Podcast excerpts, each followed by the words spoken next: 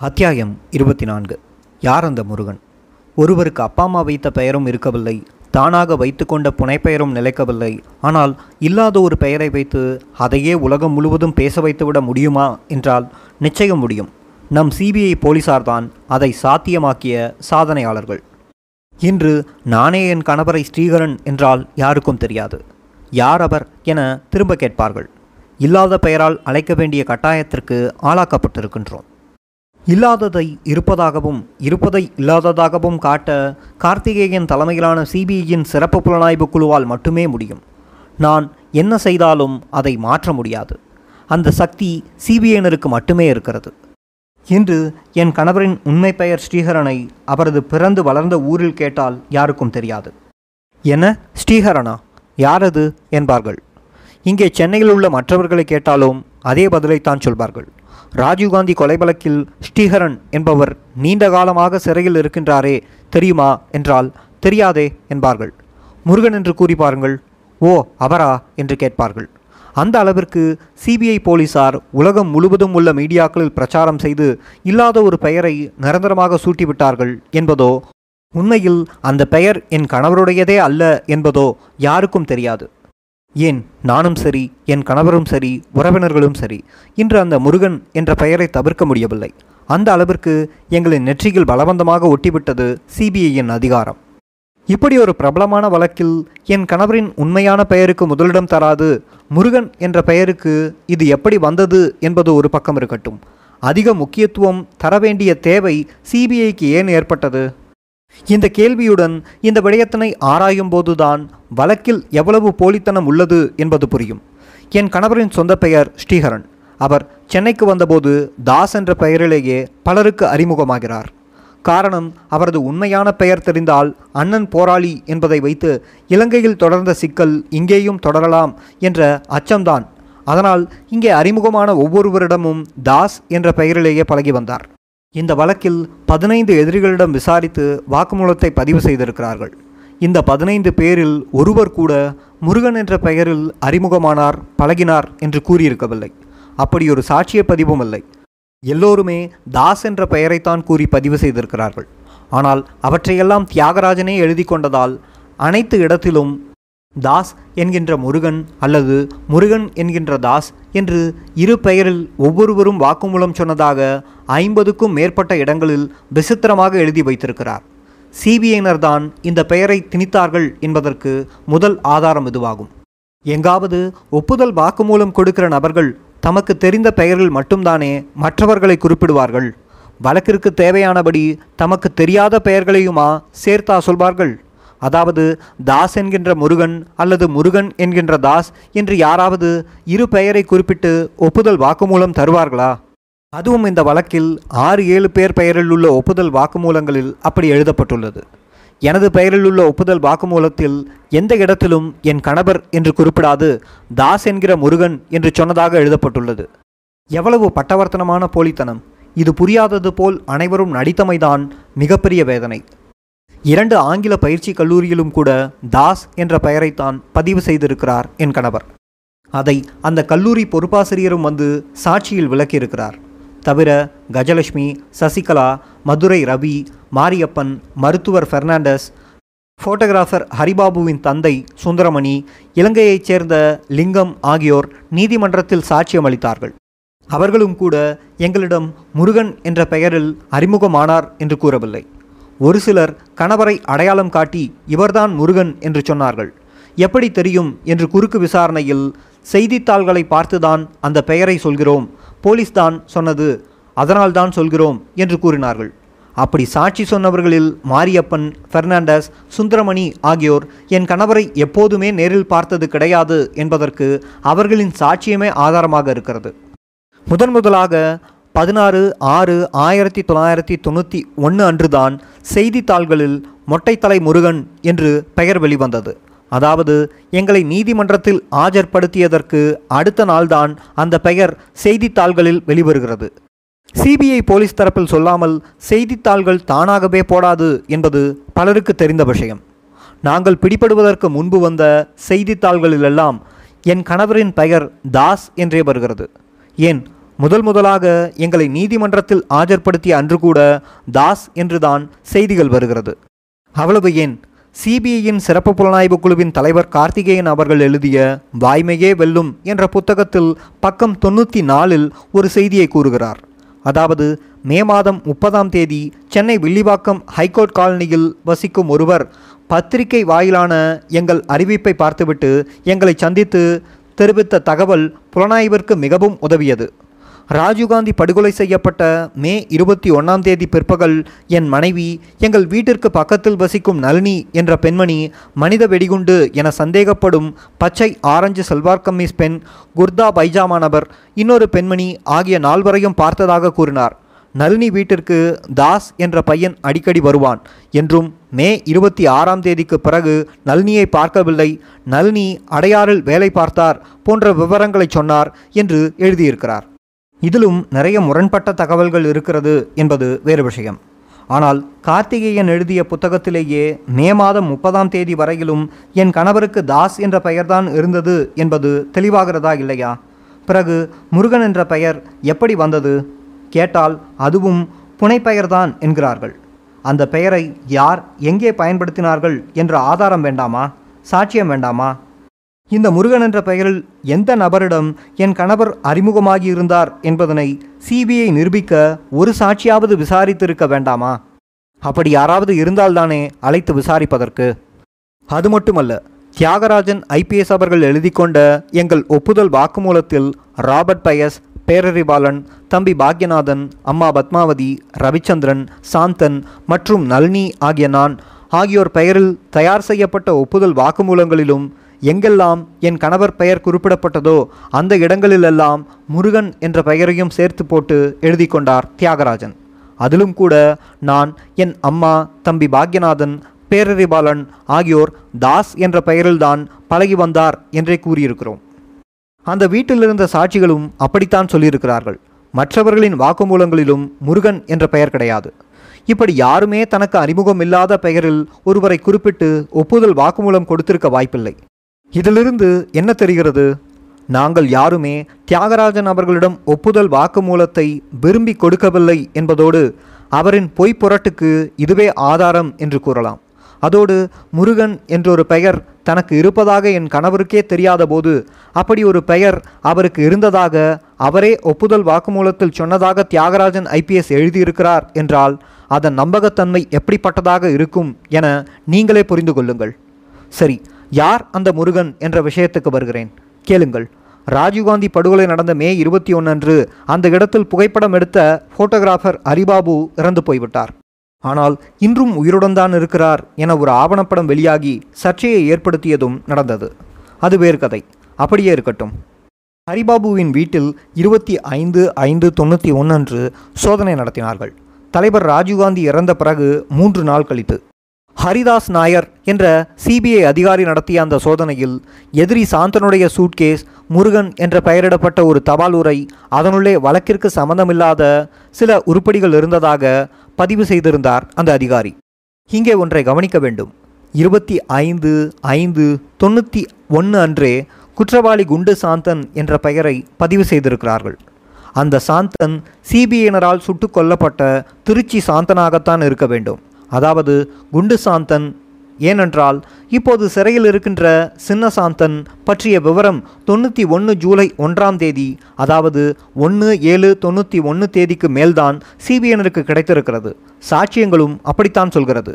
எப்படி பார்த்தாலும் ஒன்பது ஆறு தொண்ணூற்றி ஒன்று தேதிக்கு முன்பு அவர்களுக்கு சின்னசாந்தனை பற்றி தெரிய வாய்ப்பே இல்லை என்பதற்கு பல சாட்சிய சான்றுகள் சிபிஐனரின் ஆவணங்களிலேயே இருக்கிறது. ஹரிபாபுவின் நண்பர்கள் வட்டத்தில் இருந்தவர்களுக்கு குண்டு சாந்தனுடன் நட்பும் பழக்கமும் இருந்தது என்று சிபிஐனரே சொல்கிறார்கள். அந்த குண்டு சாந்தன் விடுதலை புலிகளின் அரசியல் பிரிவு தமிழக பொறுப்பாளராக இருந்தவர். அதனால் இங்கே இருந்த பலருக்கும் அவரை தெரிந்திருக்கும். அப்போதெல்லாம் எல்லா விடுதலை இயக்கத்தினரையும் தமிழக மக்கள் ஏன் அரசும் கூட ஆதரித்து வந்திருந்தது. எனவே ஹரிபாபு அந்த குண்டு சாந்தனுடைய தொடர்பில் இருந்திருக்கத்தான் வாய்ப்புகள் அதிகம். ஆனால் சிபிஐ ஹரிபாபுவின் வீட்டில் இருந்த சூட்கேஸ் சின்னசாந்தனுடையதுதான் என்று சம்பந்தமில்லாமல் தொடர்பு படுத்தி வழக்கை முடித்துவிட்டது. அதே போன்றுதான் அந்த முருகன் என்ற பெயரிடப்பட்ட கவரும். அந்த கவர் வேறு யாரோ ஒரு முருகன் ஹரிபாபுவுக்கு அனுப்பியிருக்கிறார். அதற்கும் என் கணவருக்கும் தொடர்பில்லை. அந்த கவரின் உள்ளே இருந்தவை இந்த வழக்கிற்கு தொடர்பில்லாதது என்கிறார்கள். எது எப்படி இருப்பினும் அந்த முருகன் என்ற பெயரிடப்பட்டிருந்த கவர் உரை பற்றி தீவிர விசாரணை செய்திருக்க வேண்டாமா? எதுவுமே இல்லை. அப்படியே விட்டுவிட்டார்கள். ஹரிபாபுவுடன் என் கணவரை முடிச்சு போட அந்த முருகன் என்ற பெயரை என் கணவருக்கு சூட்டிவிட்டனர். இந்த வழக்கை நடத்திய தலைமை புலனாய்வு அதிகாரியான ரகோத்தமன் ராஜீவ் கொலை பற்றி ஒரு புத்தகம் எழுதியிருக்கிறார். அந்த புத்தகத்தில் பக்கம் நாற்பத்தி ஏழில் முதல் முதலாக ஹரிபாபு என்கிற பெயருக்கு அப்பால் எங்களுக்கு வேறு சில பெயர்கள் இந்த வழக்கோடு சம்பந்தப்பட்டு தெரியத் தொடங்கியது அந்த கணத்திலிருந்துதான். யார் பாக்கியநாதன் யார் முத்துராஜா முருகன் என்பது யார்? இந்த கடிதங்கள் சுட்டும் இந்த பெயர்கள் இந்த வழக்குடன் தொடர்புடையவைதானா? எனில் எந்த அளவு? என்று குறிப்பிட்டிருக்கிறார். ஆக அவரே ஒப்புக்கொண்டிருக்கிறார் என்றுதான் கூற வேண்டும். ஆனாலும் அந்த முருகன் என்ற பெயரை அப்படியே கொண்டு வந்து என் கணவருடையதாக்கி விட்டார்கள். இது என்ன விசித்திரம்? எப்படி என்பதையெல்லாம் எந்த இடத்திலும் அவர்கள் தெளிவுபடுத்தவே இல்லை. அவர்தான் இவர் என்று ஒற்றை வரியில் சொல்லிவிட்டார்கள். அவ்வளவுதான். அதிகாரம் அப்படிப்பட்டது. சாட்சிய ஆவணங்கள் எதுவும் கேட்கக்கூடாது. மொட்டைத்தலைக்கு எதுகை மோனையாக வருகிறதே என்பது அவர்களுக்கு மிக பிடித்திருக்க வேண்டும். எங்களை கேவலப்படுத்துவதுதான் அவர்களது முதல் இலக்காக இருந்தது. அதன் விளைவு மொட்டைத்தலை முருகன் என்று அவிழ்த்து விட்டார்கள். ஒற்றைக்கண் சிவராசன் குண்டு சாந்தன் என்பது போல மொட்டைத்தலை முருகன். ஏதோ என் கணவருக்கு நிரந்தரமாக தலைமுடியே இல்லாததைப் போல் அனைவரையும் நம்ப வைத்து விட்டார்கள். கணவருக்கு முடி வளர்ந்த பின் அவர்தான் இவர் என பலர் நம்பவே இல்லை. என்ன உங்களுக்கு முடி வளர்ந்திருக்கிறது? எப்படி? என்ன தைலம் போட்டீர்கள்? என்று இதுவரை பல ஆயிரம் பேர் என் கணவரை கேட்டிருக்கிறார்கள். ஏன்? என்னை கூட பலர் கேட்டிருக்கிறார்கள். என்ன ஆயில் பயன்படுத்துகிறீர்கள்? என ஆர்வத்தோடு கேட்டவர்களும் இருக்கிறார்கள். நான் என்ன பதிலை சொல்வது? அந்த ரகசிய தைலம் சிபிஐயின் சிறப்பு புலனாய்வு குழுவுக்குத்தான் தெரியும் என்றா கூற முடியும்? அழுவதா சிரிப்பதா என்று தெரியாமல் தவித்த வருடங்கள் பல. இன்னும் ஒரு வேடிக்கை. சிறையிலிருந்த சிறைவாசிகள் வருகையாளர்கள் ஏன் சிறை ஊழியர்கள் கூட என் கணவரிடம் யார் முருகன்? முருகன் எங்கே? என்றெல்லாம் பல தடவைகள் கேட்டிருக்கிறார்கள். பலர் கணவரிடமே முருகனை வரச் சொல்கிறீர்களா? என வேண்டுகோள் வைப்பார்கள். அவர்களை பொறுத்தளவில் முருகன் என்றால் எப்போதும் மொட்டைத்தலையுடன் இருப்பார். அவருக்கு முடியே கிடையாது என்று மனதில் ஆழமாக பதிய வைத்திருந்தார்கள். அப்படி கேட்பவர்களிடம் கணவர் வேடிக்கையாக அவர் கோயிலுக்கு போய்விட்டார் ஸ்கூலுக்கு போய்விட்டார் என்று பலரிடமும் விளையாட்டாக கூறியிருக்கிறார். மறியல் போராட்டங்களில் உள்ளே வரும் பலரும் கணவரை பார்த்து பேசிவிட்டு முருகனைத்தான் இன்னும் பார்க்கவில்லை என உள்ளேயே தேடி திரிந்திருக்கிறார்கள். தொடக்கத்தில் சிபிஐனரின் பிரச்சார தாக்கம் அந்த அளவிற்கு இருந்தது. இந்த முருகன் என்ற பெயரை கணவருக்கு சிபிஐ வைத்தது லண்டன் நீதிபதி வரையிலும் பாதித்துவிட்டது என்றால் பாருங்களேன். அந்த கதையும் கேளுங்கள். கணவரின் தம்பி மயூரன் லண்டனுக்குள் அடைக்கலம் புகுந்த பிறகு அவருக்கு அடைக்கல அனுமதி கிடைக்கவில்லை. அதிகாரிகள் மறுத்துவிட்டார்கள். என்ன செய்வது என போராடி கடைசியில் வழக்கறிஞர் மூலமாக நீதிமன்றத்தில் வழக்கு போட்டார். அந்த வழக்கு விசாரணைக்கு வந்தது. அவருக்கு அடைக்கலம் தர அதிகாரிகள் முதலில் மறுத்துவிட்டார்கள். மயூரன் கொடுத்திருந்த மனுவில் ஐயா இந்தியாவின் முன்னாள் பிரதமர் ராஜீவ்காந்தி கொலை வழக்கில் மரண தண்டனையை பெற்றிருக்கும் மூன்றாம் எதிரி ஸ்ரீஹரனின் தம்பி நான். அதனால் எனக்கு சொந்த நாட்டில் பாதுகாப்பு இல்லை. எனவே லண்டனில் அடைக்கலம் தர வேண்டும் என்று குறிப்பிட்டிருந்தார். அந்த வழக்கில் அப்படி ஒரு பெயரில் யாரும் இல்லையே என நீதிபதி மறுத்துவிட்டார். இல்லை ஐயா அந்த வழக்கில் ஸ்ரீஹரனைத்தான் அப்படி முருகன் என பெயர் மாற்றி குறிப்பிட்டிருக்கிறார்கள் என்று வழக்கறிஞர் விளக்கிய பிறகும் அந்த நீதிபதி நம்பவே இல்லை. நம்ம ஊர் சிபிஐ நினைத்த மாத்திரத்தில் ஒரு பெயரை தூக்கி மற்றொருவருக்கு வைத்துவிடும் வல்லமை பெற்றது என்று லண்டன் நீதிபதிக்கு எப்படி தெரியும்? சேச்ச சிபிஐ அப்படியெல்லாமா செய்யும் என அவரால் நம்ப முடியவில்லை. ஒரு தூக்கு தண்டனை கைதி புனைப்பெயரால் பிரபலப்படுத்தப்பட்டிருக்கிறார் என்ற உண்மை அந்த நீதிபதிக்கு விசித்திரமாக இருந்தது. என் கணவரது பிறப்புச் சான்றிதழை காட்டியும் கூட அவர் நம்பவில்லை. இல்லை இல்லை இரண்டு பேரும் வேறு வேறு நபர்கள் என்று உறுதியாக கூறிவிட்டார். எப்படி நிரூபிப்பது என பெரும் பாடாகிவிட்டது. பிறகு என் கணவருக்கு அப்படி பெயர் சூட்டப்பட்டுள்ளது என்பதற்கான ஆதாரம் சொந்த பெயர் ஸ்ரீஹரன் என்ற ஆதாரம் அதற்கான சான்றிதழ்களையும் சில நீதிமன்ற உத்தரவு நகல்களையும் இங்கிருந்து அனுப்பி வைக்க அதை அந்த நீதிபதிகளிடம் சமர்ப்பிக்க எல்லாவற்றையும் சரிபார்த்த பிறகு ஓ இவர்தான் அவரா என்று ஏற்றுக்கொண்டிருக்கிறார். இப்படி முழு பூசணியை இலை சோற்றுனுள் புதைக்கும் வித்தையிலும் ஒரு இலை சோற்றிலிருந்து முழு பூசணிக்காயை எடுக்கும் வித்தையிலும் கை தேர்ந்த சிபிஐயினரிடம் என்னை போன்ற அப்பாவிகள் மாட்டினால் எப்படி தப்பியிருக்க முடியும்? ஆக முருகன் என்ற வேறு ஒரு நபர் ஃபோட்டோகிராஃபர் ஹரிபாபுவின் நட்பு வட்டாரத்தில் இருந்திருக்கிறார். ஒருவேளை அந்த முருகனுக்கும் குண்டு சாந்தனுக்கும் கூட தொடர்பு இருந்திருக்கலாம் அல்லது இல்லாமலும் போயிருக்கலாம். அவர் சாதாரண ஒரு நபராகவும் இருந்திருக்கலாம் அல்லது வழக்கில் தொடர்புடையவராகவும் இருந்திருக்கலாம். ஆனால் அப்படியான நபரை தேடி கண்டுபிடிக்க வேண்டுமா வேண்டாமா? அவருக்கும் ஹரிபாபுவுக்குமான தொடர்பை அறிந்து கொண்டிருக்க வேண்டுமா வேண்டாமா? ஹரிபாபுவின் நண்பர்கள் அனைவரையும் கொண்டு வந்து விசாரித்தபோது யார் அந்த முருகன்? என்ற தேடலுக்கு முக்கியத்துவம் கொடுத்திருக்க வேண்டும் தானே ஏன் தவிர்த்தார்கள்? குண்டு சாந்தனையும் வேண்டுமென்றே சுட்டு கொன்றுவிட்டது ஏன்? கேட்டால் தற்காப்பிற்காக சுட்டோம். அந்த காலகட்டத்திலும் சரி பிறகும் சரி. இங்கே தங்கியிருந்த விடுதலை புலிகள் அமைப்பைச் சேர்ந்தவர்கள் அப்படி எங்கும் துப்பாக்கி பிரயோகம் செய்திருக்கவில்லை. தப்பிக்க பார்த்தார்கள் அல்லது சைனடை கடித்து தற்கொலை செய்து கொண்டார்கள் என்று பல தலைவர்களும் அதை பேசியிருக்கிறார்கள். இந்த இடத்தில் உண்மைகளை மறைக்க வேண்டும் என்பதற்காக தற்கொலை என்ற பெயரில் சிபிஐ செய்த கொலைகளை கருத்தில் கொள்ள வேண்டும். இந்த வழக்கில் கைது செய்யப்பட்ட நபர்களில் அதி முக்கியத்துவம் வாய்ந்த பணக்காரரான வேதாரண்யம் சண்முகம் இவர் அந்த பகுதியில் அதி முக்கியஸ்தர். விடுதலை புலிகளுக்கு நெருக்கமானவர் என்று சிபிஐ தான் சொன்னது. இவரிடமிருந்த புலிகளின் ஏராளமான பொருட்களை சிபிஐயிடம் ஒப்படைத்திருந்தார். இவரை சென்னையிலிருந்து வேதாரண்யத்திற்கு ஹெலிகாப்டரில் உலங்கு வானூர்தியில் கொண்டு போனார்கள். அவ்வளவு முக்கியத்துவம் விசாரணைக்கு பெரிய அளவில் ஒத்துழைத்திருக்கிறார். அப்புறம் எப்படி தற்கொலை செய்து கொண்டிருப்பார்? இவர் கொலை செய்யப்பட்டார் என்பதற்கே ஆதாரம் உள்ளன. இதுபோல் சிவராசனை உயிருடன் பிடிப்பதற்கு அதிக வாய்ப்பு இருந்தும் பிடிக்காது விட்டமை. அடுத்து சிவராசனுக்கு இணையாக இங்கு முக்கிய பொறுப்பிலிருந்த காந்தனை ஜல்லடை போட்டு தேடினார்கள். சுவரொட்டி எல்லாம் புகைப்படத்துடன் ஒட்டினார்கள். பரிசு தொகை அறிவித்தார்கள். பிரகடனப்படுத்தப்பட்ட குற்றவாளியாகவும் அறிவித்தார்கள். இறுதியில் அப்படியே இவர் பற்றி சிபிஐ மௌனமாகிவிட்டது. குற்றவாளி பட்டியலில் கூட சேர்க்கவில்லை. இவருக்கு என்ன நடந்தது? ஏன் பிடிபடவில்லை? பிடிபடவில்லை என்றால் எப்படி தப்பினார்? எந்த விசாரணை விவரமும் இல்லை. இவை ஒரு விடயத்தினை தெளிவாக உணர்த்துகின்றன.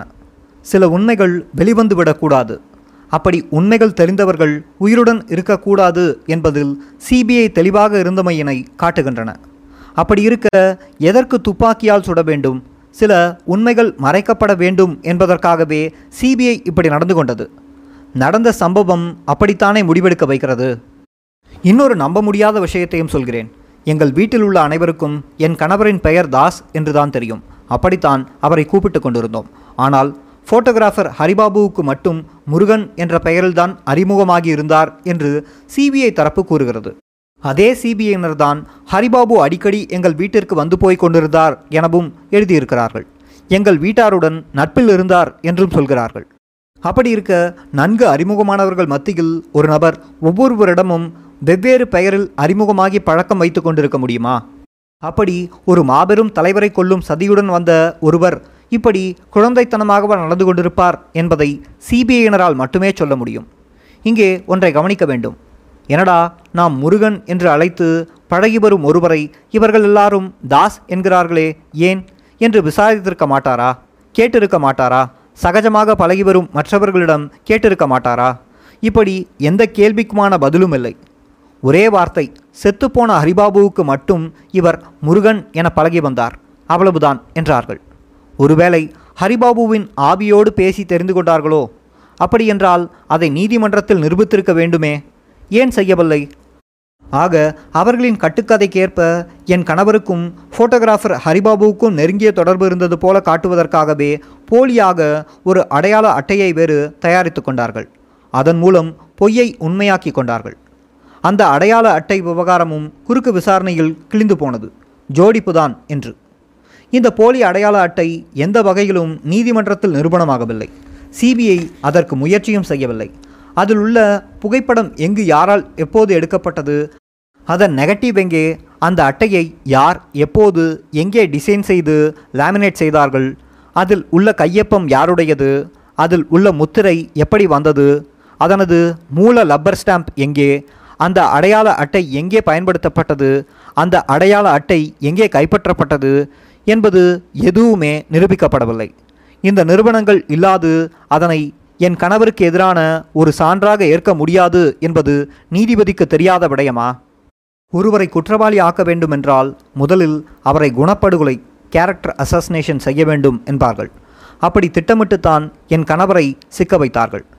என் வேண்டுதலுக்காக திருப்பதி கோயிலுக்கு போய் மொட்டை போட்டு கொண்டு வந்ததையே மொட்டைத்தலை முருகன் என்ற அடைமொழியாக்கி செய்தித்தாள்களுக்கு கொடுத்தார்கள் என்றால் அதை என்னவென்று சொல்வது? இதுதான் பொய்யை மெய்யாக்குவது. இன்னும் தெளிவாக சொல்ல வேண்டுமென்றால் எங்களை கைது செய்வதற்கு முன்பு வந்த அனைத்து செய்திகளிலும் விளம்பரங்களிலும் எல்லாம் தாஸ் என்றுதான் கணவரை குறிப்பிட்டு தேடுகிறார்கள். பிடிப்பட்ட பிறகு பதிவு செய்தபோது நீதிமன்றத்தில் நேர் நிறுத்திய போது கூட அந்த பெயரைத்தான் குறிப்பிட்டிருக்கிறார்கள். பிறகுதான் இந்த முருகன் என்ற பெயர் சூட்டி முடித்திருக்கிறார்கள். ஹரிபாபுவுக்கும் என் கணவருக்கும் தொடர்பு இருந்தது என்ற ஆவணத்தை உருவாக்குகிறார்கள். அதிகாரம் இருந்தால் யானைக்கும் எறும்புக்கும் பெரிய சண்டை நடந்ததாக கூறி அதையும் உண்மையாக்கிவிட முடியும் என்பதற்கு இது ஒன்றே போதும். என்றாலும் வேறு சில விஷயங்களையும் சொல்கிறேன் கேளுங்கள். என் கணவருக்கு மேல் கடவாய் பற்கள் இரண்டு சொத்தையாகி இருக்கிறது அதை சரி செய்தாக வேண்டும். அதற்காக ராபர்ட் பயஸை அழைத்து கொண்டு பாரி முனையிலுள்ள அரசு மருத்துவமனைக்கு சென்றிருக்கிறார். அங்கு பிடுங்கியிருக்கிறார். அதாவது ராபர்ட் பயஸுக்கும் என் கணவருக்கும் தொடர்பு இருந்ததாகவும் எதிரி ராபர்ட் பயஸ் முருகனை அழைத்து கொண்டு மருத்துவமனை சென்றார் எனவும் சொல்கிறார்கள். இந்த சம்பவம் குறுக்கு விசாரணைக்கு வருகிறது. எதிரே சாட்சி கூண்டில் அரசு பல் மருத்துவமனையின் தலைமை மருத்துவர் இருக்கிறார். என் கணவரை காட்டி இவர்தான் முருகன். இவரைத்தான் ராபர்ட் பயஸ் என்பவர் அழைத்து கொண்டு வந்தார். நான் மேல் தாடையில் இரண்டு பற்களை பிடுங்கினேன் என்று பயசை நோக்கியும் அடையாளம் காட்டுகிறார். அதன் பிறகு என் கணவர் அவரை குறுக்கு விசாரணை செய்தார். ஐயா இரண்டு பற்களை பிடுங்கியது உண்மைதானே? என்கிறார். அவர் உண்மைதான் என்கிறார். எனக்குத்தானே அப்படி பல்லை பிடுங்கினீர்கள்? என்கிறார். ஆமாம் உமக்குத்தான். சந்தேகமே இல்லை என்கிறார் மருத்துவர். அந்த இரு பற்களின் பெயர்களையும் கூறுங்கள் என்று கேட்க அதையும் கூறுகிறார். கடைசியாக நீதிபதியை பார்த்த என் கணவர் ஐயா வேறு யாராகிலும் ஒரு பல் மருத்துவரை வரவழைத்து என் மேல்தாடை கடவாய் பற்களை பரிசோதித்து பார்க்கச் சொல்லுங்கள். அந்த மருத்துவர் பிடுங்கிவிட்டதாகச் சொன்ன பற்கள் இரண்டும் எனக்கு இன்றும் இயற்கையாக உறுதியாக அப்படியே இருக்கிறது. மேல்தாடையில் இதுவரை ஒரு பல் கூட பிடுங்கப்படவில்லை. எது உண்மை என்பதை நீங்களே உறுதி செய்து கொள்ளுங்கள் என்று வேண்டுகோள் வைத்தார். அங்கே இருந்தவர்கள் எல்லாரும் சிரித்து விட்டார்கள் குறைந்தபட்சம் இந்த மருத்துவரையாவது நேரில் பார்த்து பரிசோதித்து உண்மையை சொல்ல அனுமதிக்க வேண்டும் எனவும் கணவர் நீதிபதியிடம் வேண்டினார். ஆனால் நீதிபதி அவசியமில்லை. ஒரு கூற்றாக சஜஷனாக பதிவு செய்து கொள்ளுங்கள். போதும் என்றார். கணவரும் அப்படியே செய்தார். அதன் பிறகு அந்த மருத்துவர் முதலில் சொன்ன ஒவ்வொன்றையும் திரும்ப கேட்க தெரியாது தெரியாது என பதில் கூறி பின்வாங்கிவிட்டார். என்ன நடந்தது என்றால் ராபர்ட் பயஸ் அந்த பல் மருத்துவமனைக்கு போனது உண்மை. ஆனால் வேறு ஒரு நபரை அழைத்து கொண்டு போயிருக்கிறார். அதை தெரிந்து கொண்ட சிபிஐயினர் முருகன்தான் அது என்று முடிவு செய்து அப்படியே வாக்குமூலத்தையும் வாங்கியிருக்கிறார்கள். கடைசியாக உண்மை இப்படி பல்லெளித்து கொண்டது. இப்படி இன்னொரு சம்பவத்தையும் சொல்ல முடியும். சிவராசனும் சுபாபும் பெங்களூருவில் தற்கொலை செய்து கொண்டதாக சொன்னார்கள் அல்லவா? அவர்களின் உடல் அங்கே அரசு மருத்துவமனையில் வைக்கப்பட்டிருந்தது. இறந்தது சிவராசன் சுபாபேதான் என அடையாளம் காட்ட வேண்டும். அதற்காக செங்கல்பட்டு சிறையில் இருந்த நளினியை அழைத்துச் சென்றதாகவும் அவர் அடையாளம் காட்டிய பிறகுதான் இறந்தது சிவராசன் சுபா என்று உறுதி செய்ததாகவும் கர்நாடகா அரசு மருத்துவ தலைமை அதிகாரி வந்து சாட்சியம் அளித்தார். என்னை கை நீட்டி அவர்தான் பெங்களூரு மருத்துவமனைக்கு வந்திருந்தார். உடலை அடையாளம் காட்டினார் என்று கூறினார். அதோடு மதிய உணவு இடைவேளை வந்தது. அதற்கு பின் அந்த மருத்துவரை அரசு தரப்பு வழக்கறிஞர் குறுக்கு விசாரணை செய்கிறார். சிவராசன் சுபாவை அடையாளம் காட்டிய நளினி இங்குதான் இருக்கிறார். அவரை யார் என்று உங்களால் உறுதிப்படுத்த முடியுமா என்று மருத்துவரை கேட்கிறார். அதாவது மேலும் தெளிவாக உறுதிப்படுத்துகிறார்களாம். அந்த மருத்துவரும் அங்கே இருந்தவர்களை பார்த்து அதில் என்னை மட்டும் அடையாளம் காட்டி அவர்தான் பெங்களூர் வந்து அந்த பிரேதங்களை சிவராசன் சுபா என்று அடையாளம் காட்டினார் என்று காண்பித்தார். அதன் பிறகு வந்த தலைமை புலனாய்வு அதிகாரியான ரகோத்தமனிடம் என் கணவர் குறுக்கு விசாரணை செய்தார். கூண்டிலிருந்து அவரை பார்த்து பெங்களூரு சம்பவத்தை சொல்லி அன்றைய தினம் செங்கல்பட்டு சிறைச்சாலையில் இருந்து நளினியை அழைத்துச் சென்றீர்களா? ஆம் என்றால் அதற்கான சிறைச்சாலை அனுமதி ஆவணம் இருக்கின்றதா? அந்த ஆவணங்கள் எங்கே? என்று கேட்டார். அதற்கு பதிலளித்த ரகோத்தமன் நான் நளினியை அழைத்துச் செல்லவில்லை. குற்றவாளி விஜயனின் மனைவி செல்வலட்சுமியைத்தான் அழைத்துச் சென்றேன். அவர் வீட்டில்தான் சிவராசன் தங்கியிருந்தார். அவருக்குத்தான் சிவராசனை நன்கு அடையாளம் தெரியும். அதனால் செல்வலட்சுமியை தான் நான் அடையாளம் காட்ட அழைத்துச் சென்றேன் என்று மறுத்து கூறினார். சரியாகத்தான் கூறுகிறீர்களா? உறுதியாகத்தான் கூறுகிறீர்களா ஐயா? கர்நாடக அரசு தலைமை மருத்துவர் நளினிதான் வந்து அடையாளம் காட்டினார் என்று கூறியிருப்பது பொய்யா என்று கேட்கிறார். ஆம் அவர் அப்படி சொல்லியிருந்தால் அது முழு பொய்தான். நான் நளினியை அழைத்துச் செல்லவே இல்லை என்று கூறுகிறார். மேலும் எனக்கு தெரியாமல் நளினியை வேறு யாரும் பெங்களூருக்கு அழைத்துச் சென்றிருக்க முடியாது. அதனால் மற்றவர்கள் அழைத்து போயிருக்க வாய்ப்பும் இல்லை என்று சாட்சியம் அளித்திருந்தார். அரசின் உயர் பதவியில் இருக்கும் மருத்துவர்களையும் மற்ற அதிகாரிகளையுமே பொய் சொல்ல வைத்திருக்கிறார்கள் எனும்போது நாங்கள் எல்லாம் எம்மாத்திரம். நாங்கள் தானாகவே முன்வந்து வாக்குமூலத்தை கொடுத்தோம் என்பதை இப்போதாவது ஏற்க முடிகிறதா என்பதை உங்களின் முடிவிற்கே விட்டுவிட்டு மீண்டும் தொடக்க இடத்திற்கே வருகிறேன். சிபிஐ போலீஸ் அதிகாரி ஹரிதாஸ் நாயர் ஃபோட்டோகிராஃபர் ஹரிபாபுவின் வீட்டில் கைப்பற்றிய அந்த கடிதத்தில் உள்ள முருகன் எங்கே? அந்த முருகன் யார்?